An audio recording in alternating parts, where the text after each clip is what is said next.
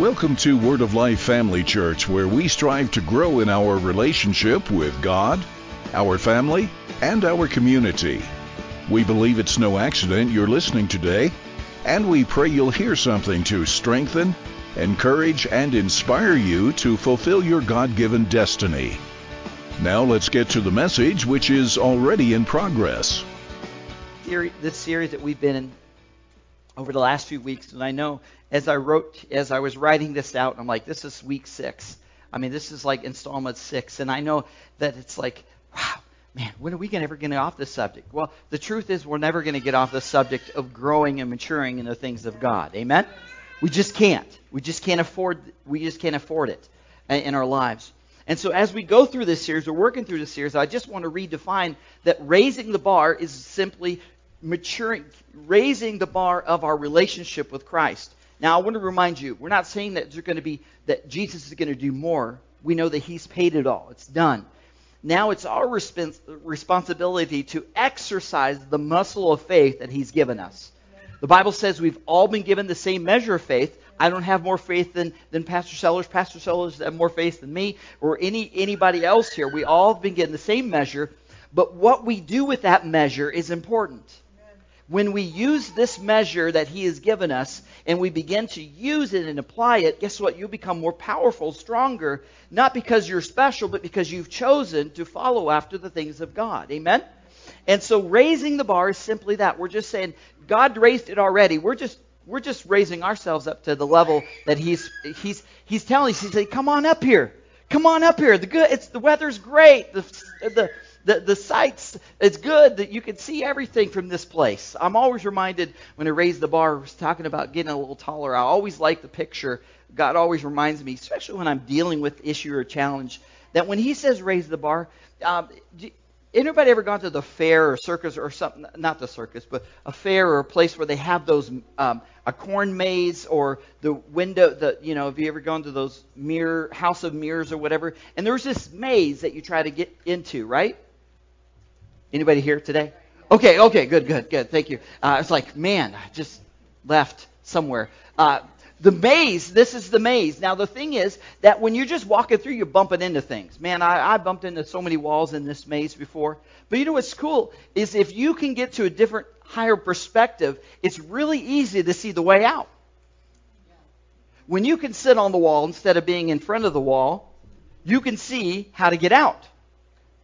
And this is what God's word says, and this is his truth, is he's like, listen, since we were raised with Christ, set our minds and hearts above, on things above. Amen? Yeah. And so this has been the truth. And so I'm wanting us, I know it's like, Pastor, stop, telling us this. I'm never going to stop telling you this. Because it's my job. It's who God has called us to be, and that we need to fulfill what God has called us to do if we're going to accomplish what God wants us to accomplish. Amen? And so I'm apologizing, but not apologizing, because I don't know how long we have. That's right. I don't know what tomorrow holds. But I do know this, that we have a hope. We have a peace. We have a joy. We have an opportunity. But we got to grab a hold of it. We got to grow in it. We got to allow ourselves to revel in that truth so we can change our minds, because our minds are trying to say the old stuff. But the Spirit of God on the inside of it is saying, no. That's not truth anymore. That was truth before my son came. Now my son came. You have a new creation in Christ. The old is gone, the new has come. Amen? And so this is the truth of God's word. So we're growing. Colossians chapter 1, verse 28 and 29. I love this. It says that he is the one we proclaim. Remember I said that Jesus is the one in 21. And this scripture says he's the one we proclaim. This is Paul's writing. He says, admonishing and teaching everyone with all wisdom, so that we may present everyone. Somebody say everyone. We should present everyone fully mature in Christ. To this end, I am strenuously content with all the energy Christ so powerfully works in me. Now I want to read for you the Amplified Version. My microphone's falling off. I'm getting too crazy. Okay. Colossians chapter 1, verse 28 and 29. I'm going to read the Amplified because I appreciate this. It should be on the screen for you. If it isn't, look it up. It's amazing. It says, in him we preach and proclaim. warning and admonishing everyone and instructing everyone in all wisdom or comprehensive insight into the ways and the purposes of God, that we may present every person mature, fully grown, fully initiated, complete, and perfect. Say, I'm ready to be perfect. Somebody say, I'm perfect. Say, I'm ready to be perfect. Okay, this is two-way. I'm ready to be perfect. All right, if I talk louder, you'll talk louder. Sorry, All right, anyway, perfect in Christ. Listen, it's in Christ. We are perfect in Christ. You see that, right? We're perfected in Christ, that fully initiated, complete, and perfect in Christ, the Anointed One. For this I labor until weariness, striving with all the superhuman energy which He so mightily enkindles and works within me. Somebody say amen. Amen. You are superhuman when you have Holy Spirit. Amen. I like that because I like those superhero movies. I always liked, I want to fly. I want to, Spidey, whatever stuff. But there's something better God promises. Because that's fairy tale. But God says, I've got something that's real, and it's superhuman. And if you'll tap into it, the God that's nothing that's impossible for becomes who you become, because He deposits His power inside of each one of us. That's the truth. That's what God's Word says. And so we want to mature in our faith so we get our minds to receive that truth. Amen? And so this is why we keep digging in this. We keep looking at this. So if we want to raise the bar in God and our walk with Him, we have to choose in which dimension we're going to live in, which we're going to believe, which we're going to go. Are we going to follow the ways of the world or the standard practices that the world says? Or have I been called to a different level? Have we been called to a different level? Did He not say we become superhuman energy, which is so mightily enkindles and works within me? Say me. Because He made it personal, didn't He? He's a personal Jesus. He's a personal God. He's a personal Holy Spirit that He rests in us. He deposits in us. And what an amazing truth that is. Somebody say amen. Amen. As we mature, we need to remember, because we have a choice here. In Joshua chapter 24, he kind of lays out the choice. In Joshua chapter 24, verse 14, he says, "So now fear God." This is Joshua talking to the Israelites. But listen, we can put ourselves right here, because he says, worship Him in total commitment. Get rid of the gods of your ancestors. Get rid of the gods your ancestors worshipped on the far side of the river, the Euphrates, and in Egypt. You worship God. Everyone just take your finger like this. Now point it right at you and say, you worship God. All right, it's a good reminder, isn't it? He says, you worship God. He goes on to say in verse 15, the last half, he says, but Joshua says, as for me, my family, I'm going to worship God. In other words, he made a decision to worship God. Didn't say I made a decision that, okay, now I'm perfect. But he says, I'm going to worship God so He can perfect me. And that's really the truth. Understand that as we dig into the Father, when we dig in, we see this. So as for me, my house, as one translation says, I will serve the Lord. We will serve the Lord. Somebody say amen. Amen. Amen. I know I'm preaching to the choir because you're here today for that purpose. I realize that. But those moments when you're like, yeah, I did it here. But then on Monday morning or Tuesday or Wednesday or Thursday or whatever, when the enemy's like, nah. You're like, what? No, I made a decision to choose God. And God chose me even before I chose Him. And so He backs it even before I said yes. He said yes. But now that I said yes, greater is He that's in me than he that's in the world.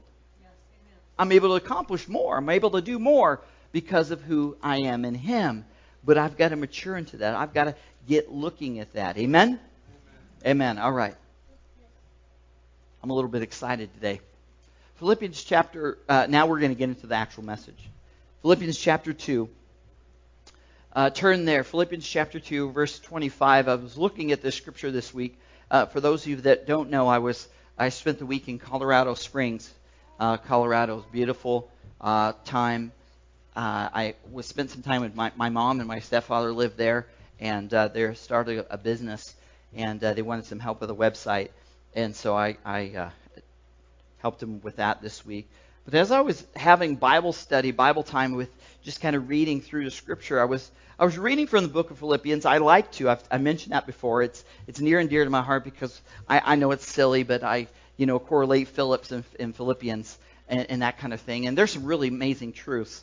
Someday I'm just going to teach, for 4 weeks or 6 weeks or 10 weeks on just Philippians alone, because there's such nuggets of truth and some amazing things that I think God could reveal. But as I was reading in the book of Philippians, I was reading about Epaphroditus. Or Epaphroditus, or whatever. There's all kinds of ways to say it. There's a right way. I just don't know it. But nevertheless, there is a correct way.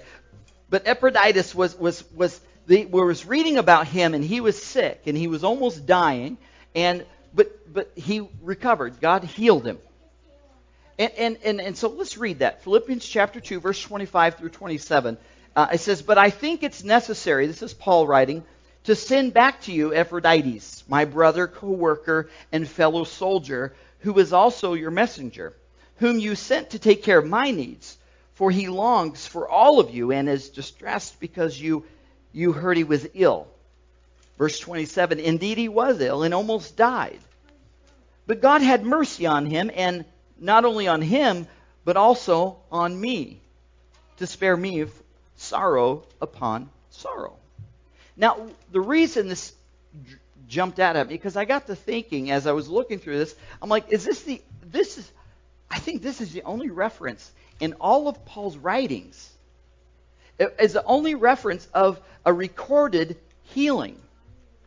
Now, I'm not trying to say that God didn't heal during Paul's time. Absolutely, he did. But Paul is writing from a different place. There are several other references of God's truth of health and healing. Right? 1 Peter chapter 2, verse 24 says, Jesus bore our sins, and by his wounds you have been, what? Healed. Amen? James chapter 5, verse 16 says this. He says, "The prayer offered in faith makes the sick person well." We also see something in 1 Corinthians. And in 1 Corinthians, the gift of healing, the working of miracles, and we see something where Paul calls the thorn of his flesh, in the flesh. Okay, we see this, and there's a lot of scholar arguments between what it was, what that thorn was. Some would say it was an infirmity. Some would say it was something different from that, more of a difficulty or an eternal struggle, if you will. We don't have to know that, per se. We just need to understand that Jesus continued. God said, hey, when he was going through the struggle and he's fighting these things, God says, "My grace is sufficient for you. For my power is made perfect in weakness." I like this because it reminds me, even those questionable times when you're like, I don't understand what's going on, this is when God works the best. He says, listen, he said, I don't want you there, but if you find yourself there, you'll find me there also. Because when you're weak, I'll make you strong. That's the truth. That's the promise of God's word. In all of the writings of Paul, Paul wrote over half the New Testament, Romans and Corinthians and Timothy, 1st and 2nd Timothy and Colossians, Thessalonians, Philippians. He wrote all of this. In all of the writings, the focus was never on this healing. The focus was on walking in our new life. I want to say that again because I want you to think, like, well, what's wrong with Pastor? He doesn't believe in healing. Of course I do. But I want us to see the truth of what Paul was saying, the focus. Somebody say focus. We want to get a clear focus of what we're to seek. Now, I said this at the beginning of this series, and this is actually what started this whole series. And so if you're like, wait a minute, I think I've seen this. You have. Because like I said before, we need to be reminded. Because it's like, oh man, that was a good word. And then 3 days later, we're like, what was that again? Or we're fighting and fussing with questions. So this question hit me at the beginning of this series, and God brought it back today as a reminder. Are we focused on pursuing the benefits and forgetting the benefactor? Because when we see the writings of Paul, Paul had every right to fight for his right not to party. I saw Brian saying that, the Beastie Boys. Somebody remember that. Anyway, But he said, I had the right. I was a Pharisee of all Pharisees. I was a Roman citizen. He talks about all of the qualifications where he could have stood up and said, man, I'm claiming this, I'm doing this and this. But you know what he did? He focused not on the benefits that he had because of who he was. He focused on the benefactor. In other words, he wanted to point the picture. He wanted to turn the mirror and say, listen, God called you. He loves you. He's equipped you. And if you'll seek him first, he promises that you'll have nothing. You'll miss nothing. You'll have nothing lacking in your life. He reminds us as we get forward. And sometimes we get caught up in our own soul, our own self, and we look at the benefits and we're saying, man, we want those. And listen, before we forget, before you like pastor's just losing it. No, the Bible says, forget not his benefits. So I'm not saying we forget the benefits. I'm simply saying what? I'm simply saying let's seek the Father and let the benefits be the fruit from that seeking. Right? Because if we don't, listen, this is incredible. This is so important. If we don't do that, if we put our foundation on the benefits, when we find ourselves in a place where there's a gap, when it just doesn't line up with what God said and what we're living or what's going on in our life, we'll begin to waver. We'll begin to be tossed to and fro because we're not seeing what we think we're supposed to see. We talked about a few weeks ago, we got to be careful what kind of expectation we put on the Father. But as we look and see this, if we put our seeking and our focus on the benefits, man, I'm going to get this, I'm going to get this, I'm going to get this, which are promises, and God says yes and amen. But what are those in-between times? What's your foundation? If we're solely dependent on the benefits, then we will forget the benefactor, and we will find ourselves, and the enemy is right there to attack us in that moment.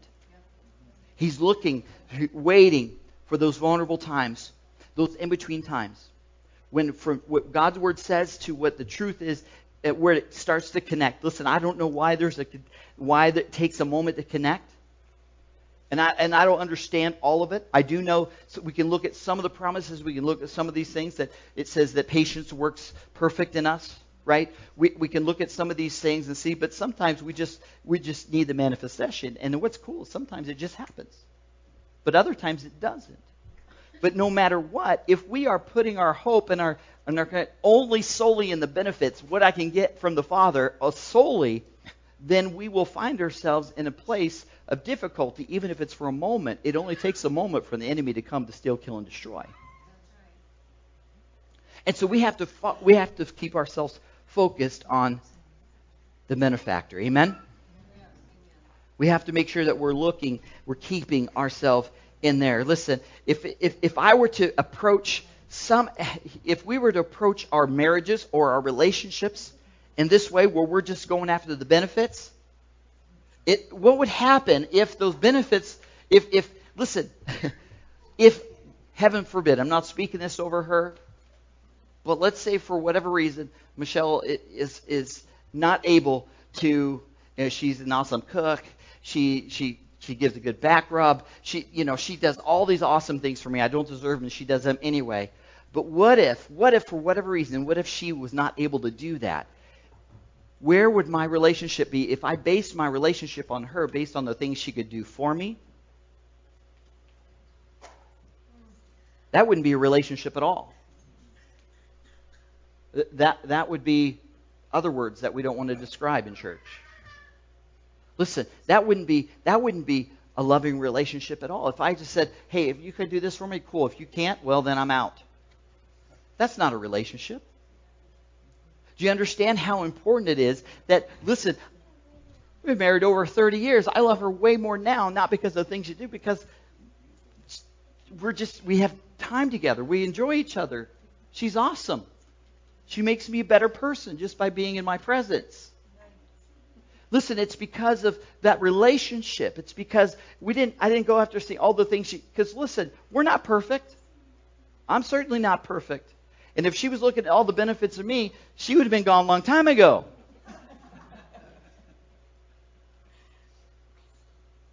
Why do we think that we put God in that place where we would use that benefit as our basis for our relationship? I mean, that's a really short-sighted, isn't it? It's really a week, how should I say it? It's second best. At best, it's second best. It cheapens the relationship, if you will. Hey, listen, God's not cheap. He's a more than enough God. He's given everything.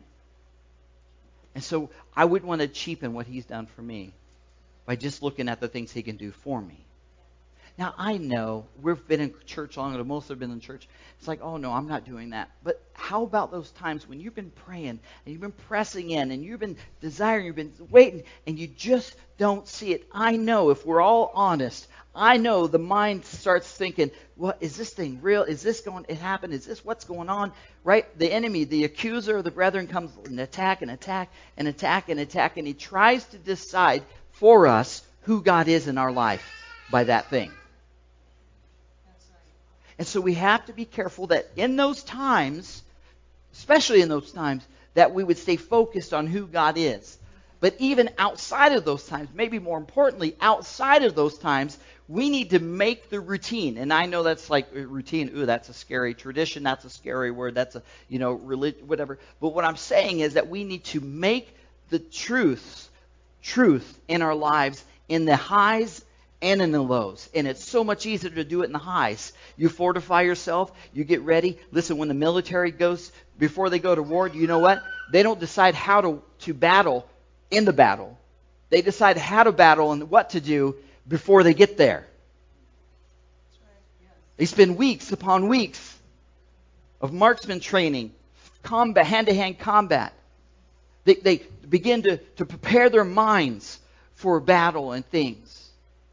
Why? Because when the bullets start flying and things are going crazy, it's really hard to think if you don't have something already ingrained, already planted in you. You're not going to be able to step up. And that may sound cold and hard, but that's the truth of life for our lives. And the enemy knows that. He knows that. And so if he can keep us focus. He doesn't care that we're focused on the benefits. The enemy doesn't care. He will use the benefits of God to try to get you off so that you don't look at the Father. He did it to Jesus. He did it when he began to tempt Jesus in the desert place. He tried to get his eyes off. He said, well, if you're the Son of Man, throw yourself off. If you're the Son of Man, use that benefit. Use that benefit. And I think if he used it on Jesus, he's probably going to use it on us too. We don't want to cheapen the relationship. If I look at the Gospels, right? We look at the Gospels itself define the will of God. Matthew, Mark, Luke, John, the Gospels, they define the will of God through the life of Jesus. John chapter 6, verse 30, it says, "For I have come down from heaven not to do my will, but to do the will of him who sent me." Jesus is pulling an example to define the will of God for our lives. And this is what he says. This is what I came for.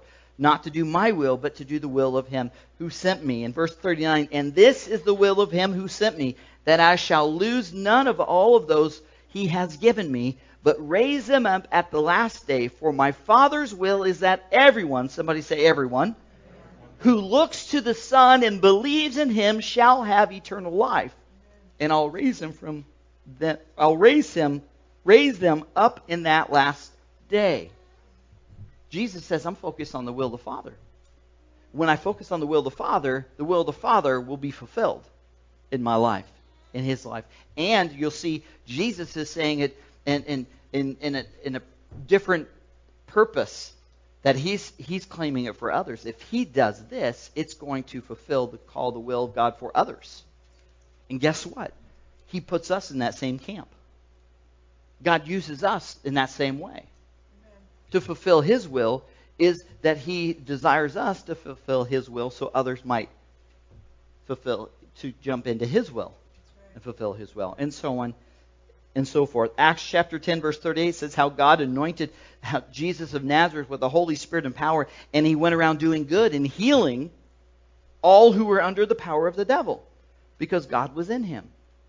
But you see that it was because of God in him. It was them focusing on the things of God, the the presence of God, the power of God, not just the things that they could get. Luke chapter 19. For the Son of Man came to seek and save the lost. To seek and save the lost. Look at the book of Acts. Everybody still with me, okay? Yeah. Book of Acts was the demonstration of how the New Testament church was to function through the power of the Holy Spirit. To function in that way. And Acts is that demonstration. It wasn't just a disciple thing. It was all believers to function in this way. We see healings. We see miracles. We see people being delivered and set free, saved, filled with Spirit. It was a supernatural, but it was all a fruit from a church that was thriving, striving, cultivating a relationship with the Father. It was spending time with Jesus. It was spending time with God that initiated the manifestations.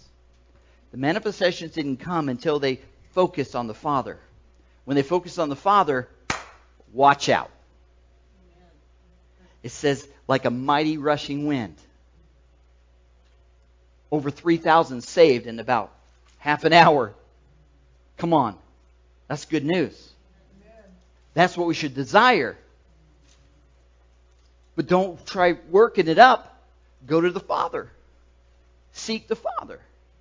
Seek the benefactor, the one that has all of these things. And this is what he's saying. This has got to be the lifestyle of everyday believers, is seeking the Father, not the benefits. The epistles, the letters, Paul wrote, direct us to establish our relationship with God. That helps us take the position in the family. See, to understand, we need to understand our position. And so Paul spends most of his writings trying to renew our mind to where we are now. Which reminds me that we must really need to meditate on it if Paul's going to use most of his life to do that very thing, to help share that very thing. It must be important, and it must be something that needs to be done over and over and over and over again. Mm-hmm. Right? And so Paul says that he says, hey, listen, you are a member of the royal family of God. He said this to remind us so we get to understand, so we might walk as royalty. Not entitled, not pompous, not prideful. But when you see yourself as royalty, then you see, I don't see myself as lack, so I'm not hesitant to give. When I see myself as Christ sees, and I begin to see myself, then I'm not hesitant to serve. I'm not hesitant to speak.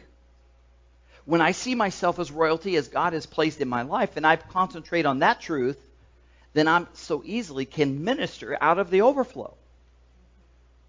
If you start to minister, you're like, I don't know what to say to someone. I'll tell you how you do it. You meditate on the Father, and it will overflow. Takes a little bit of time, work. But time and work are irrelative to the truth. If God does it, it can be immediate. But he's still looking for the willing vessel to dig into it.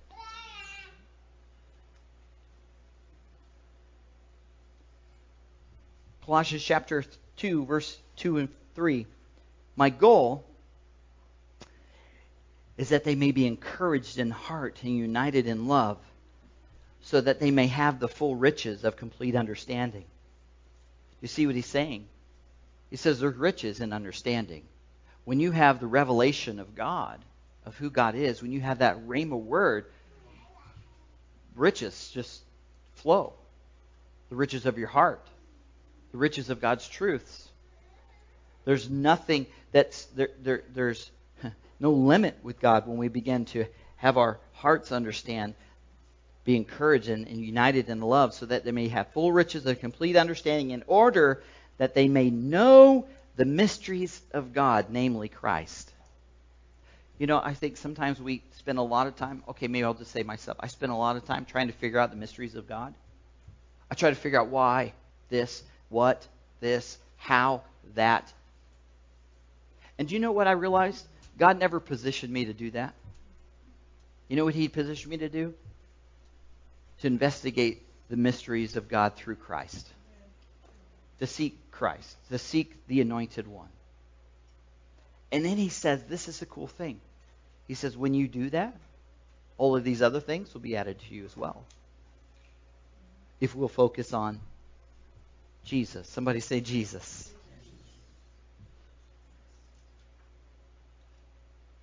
I was really into Amplified on this sermon. So Amplified of Colossians chapter 2. I'm going to read it for you. Verse 2 and 3. It says, for my hope is that their hearts may be encouraged as they are knit together in unselfish love, so that they may have all of the riches that come from the full assurance of understanding the joy of salvation, resulting in a true and more intimate knowledge of the mysteries of God, that is Christ, in whom all the treasures of wisdom and knowledge regarding the word and the purposes of God. You want to be really smart? You want to have a lot of wisdom? Seek Christ. Amen. Seek the Father. He'll give you wisdom in a place when you're like, there's no clear path here. He'll say, yes, there is. If you raise yourself up with Christ, if you learn to draw into Him. Our first point here is this. We pursue the person of God, not the possessions. Our job as a believer is to seek the person of God. Don't worry about tomorrow, for tomorrow will worry itself, Jesus said. Right? Even the fields, even the birds have food, and he goes on to describe all of these examples of these people of this creation that he created, that take care of them, that God takes care of day in and day out.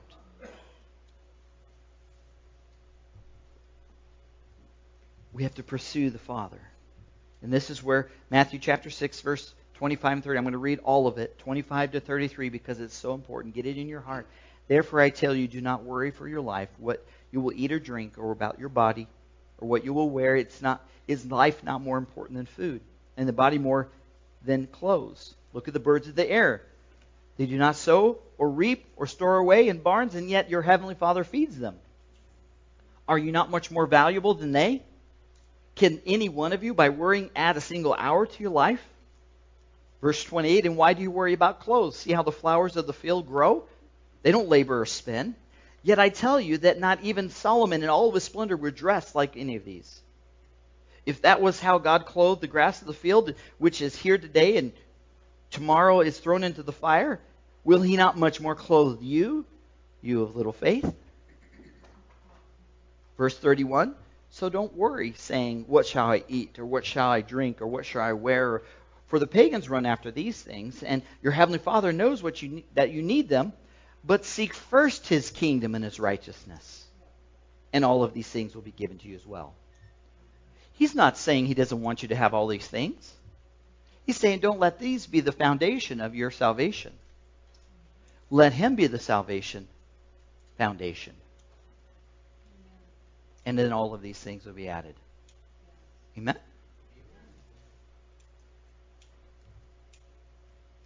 We want a relationship with the benefactor. We don't want just those benefits, because the benefits will, as the scripture will come and go. And seasons of life will change. Things will come and go. There will be things you can do and things you can't do anymore. Right. If my foundation is those things, I'm done. Now, I'm not claiming that. I'm not desiring those things. But if I fortify myself in the benefactor, that when and if those things do happen or come, tragedy or lies of the enemy or circumstances or health or age or whatever. Listen, all those things that are become, but they're not our foundation. God is. It's a daily walk with the Father. It's a daily, yes, common walk with the Father, just like Adam and Eve. It's taking us back to the place where Adam and Eve were. It says that they would walk daily face to face with God. And He gave us His word so we could do that very thing. He gave us the relationship so we could do that very thing. Jesus died to bring us that daily relationship.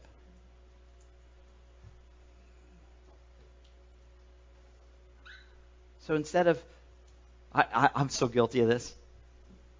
Instead of pursuing the 10 ways of healing or the 3 ways to salvation or the, all of these things that we as humans, we kind of put formulas on. Instead, he says, throw out the formula and go to the Father.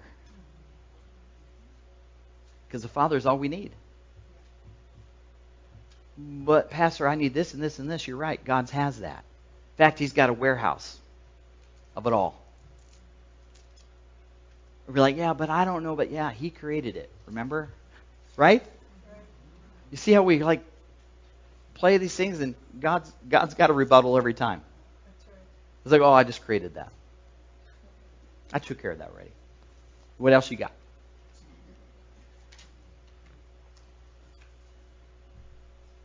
We want a relationship. We want to draw to the benefactor. We know him. Jesus says all these things will come out of that relationship. Number 2, we got to stop there. Number 2 is this. And this is where we switch from when we get the idea we're switching away from seeking the benefits and going after the benefactor. It says we must take our heavenly citizenship. We must receive. We must become kingdom-minded, eternally minded. We must change our. Listen, the Bible says we're not of this world. We're in this world. We're not of the world. So our minds can't be in the world. They have to be in our heavenly citizenship.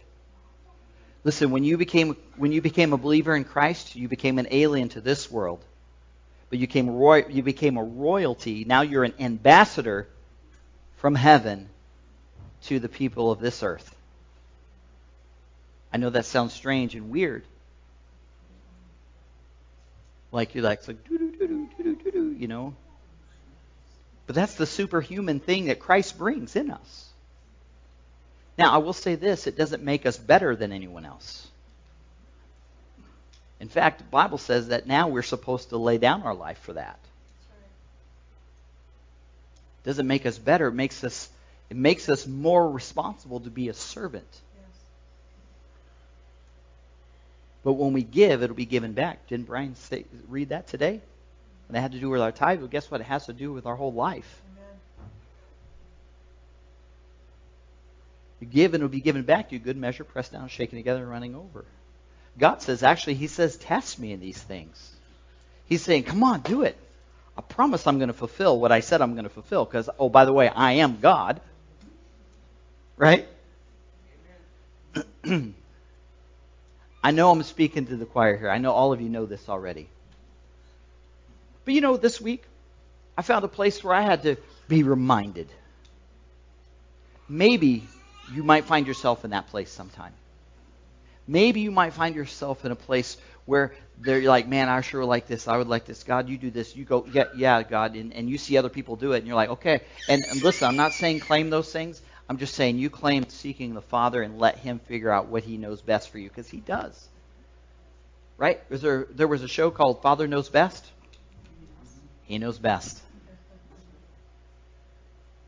And his best is best. What I think is best is second best. He truly is the giver of the best. And because he loves us so much, because he cares for each one of us personally, intimately, he wants the best for us. He holds out the best. Humanly, sometimes I accept the second best. And guess what? That withers and dies and doesn't fulfill because it was never supposed to. His relationship is what's supposed to fulfill those things. His relationship that he has given you and me. Amen? We getting this today? This is heavy. It's fun. It's confusing. And it's invigorating. And it's all of these things. That's why I put the notes there. That's why I gave you the I need you. If you want to believe this, the only way you believe it is if you feed yourself it. Listen, I've been a Christian a little while. I still need to feed on it. Pastor Sellers has been a believer longer than all of us probably. He still feeds on it. He has to. Because the enemy will come to steal, kill, and destroy. Right. Even the most, in my opinion, one of the most holy men that I know on this earth, he still fights a battle. It still fights. The enemy still tries to rise up and say, go get that, go get that. And God says, no, go get me.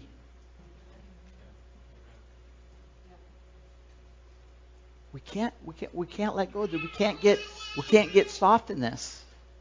And this is a constant reminder. And I know over the last 6 weeks, and to be honest with you, more than that, if you look back, I'm saying the same thing over and over again.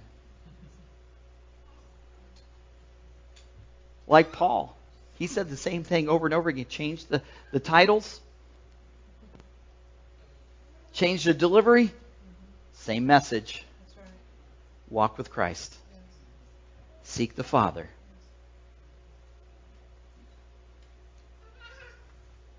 Let's stand to our feet. We're going to close there. We got to take up our heavenly citizenship. I just want to remind you that promise of you have a heavenly citizenship to take up when you receive Christ. You are royalty. The Bible tells us this. You're a holy nation, a royal priesthood. That's God's word. Inspired, written by Paul, inspired by the Holy Spirit for you today, for me today. So we focus our hearts and our minds on the benefactor. The possessions will come. The things that you need, I get it. Pastor, I need this. I need this. You're right. You do. And the Bible says he knows you need it before you need it. So I'm going to go to the supplier of all my needs and revel in that truth. Play in that playground of life. Right? And he will reveal these things. And now he reveals. What's he revealing? Our citizenship in heaven. Now, I think we would all agree, if we look through Scripture, I think we'd all agree that heaven is an awesome place. The Bible says, streets are made of gold. That shares me to me that it must not be in lack. That's true. You know, we got to repave this road. Okay, get out the gold.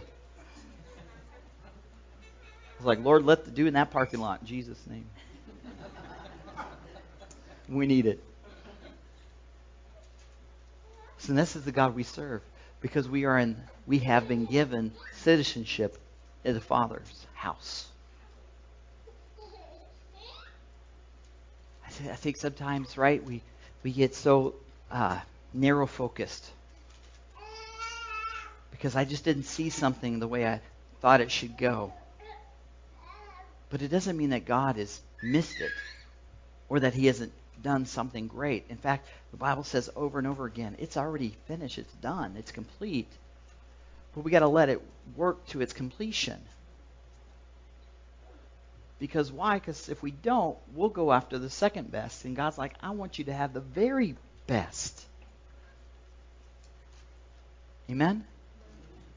How many know that God's like that? He's that good. He's that amazing. He's that amazing, and he wants to be that amazing in your life. If we'll surrender to him, we'll surrender that truth, that we'll focus our hearts and minds and relationship on him. He's got it. That's good news. Amen? Amen. Let's just give God praise. Father, we love you and we praise you today. We hope you've enjoyed this message from Word of Life Family Church. If you're ever in the area, please join us for one of our Sunday services at 10 a.m. or for Bible study on Wednesday at 6:30 p.m. For more information, check out our website at wordoflifefamilychurch.org or call us at 715-339-2207. Thanks for joining us today, and may the Lord richly bless you.